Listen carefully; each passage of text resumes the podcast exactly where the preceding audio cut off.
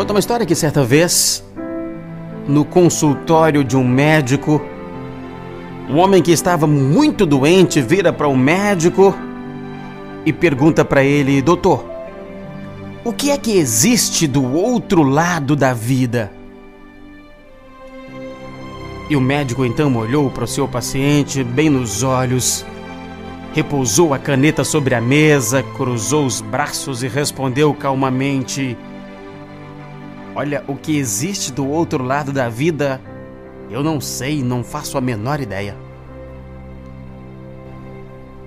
E o paciente, então, assim, exasperado, falou: Mas como que é que o senhor não sabe?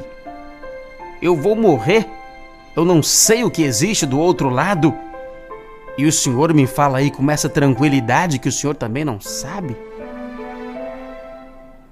E naquele momento, ouviu-se ganidos que se fizeram do lado de fora da porta do consultório. Logo em seguida, arranhões na porta daquela sala.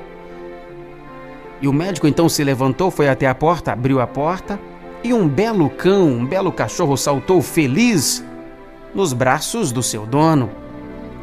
O cachorro agitava a cauda feliz, lambia o médico, manifestando ali a sua alegria.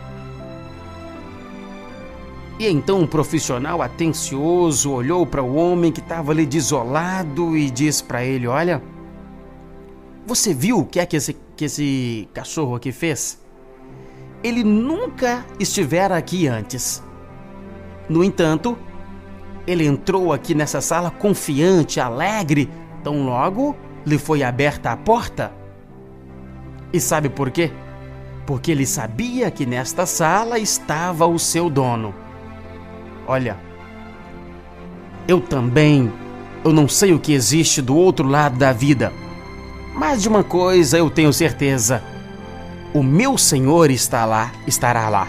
E então não há o que temer. Top Gospel.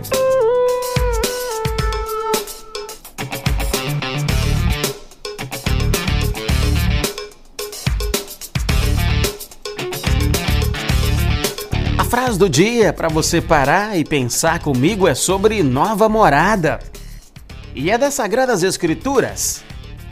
As Sagradas Escrituras sobre nova morada diz: Não se turbe o vosso coração. Crede em Deus, crede também em mim. Na casa de meu pai há muitas moradas. Se assim não fosse, eu vulo teria dito eu vou para vos preparar o lugar. Top Gospel.